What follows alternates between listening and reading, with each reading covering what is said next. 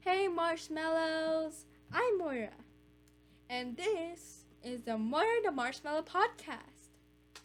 Today I'll be talking about eggs since Easter is right around the corner. There are many different ways to cook eggs.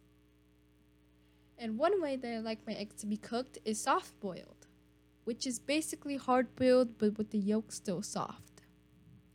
Eggs are also used in baking and can be added to certain dishes.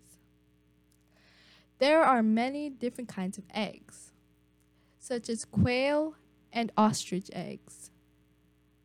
Many people, myself included, use chicken eggs rather than other kinds of eggs, though.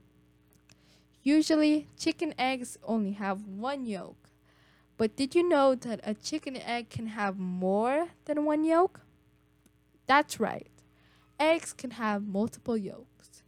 In fact, the term for an egg with two yolks is called the double yolker. One morning for breakfast, my mom cracked an egg and found a double yolker.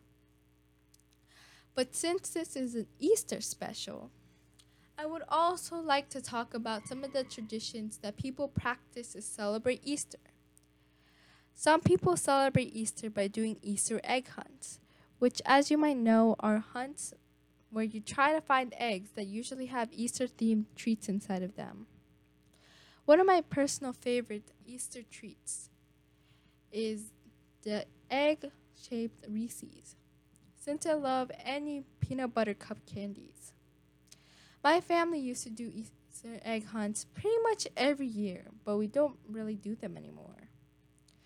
Another Easter tradition that I've heard of is to dye actual eggs different colors. I don't recall ever doing this, but I might have dyed eggs for Easter in school when I was younger. And that's it for today's podcast. Thank you for tuning in, guys.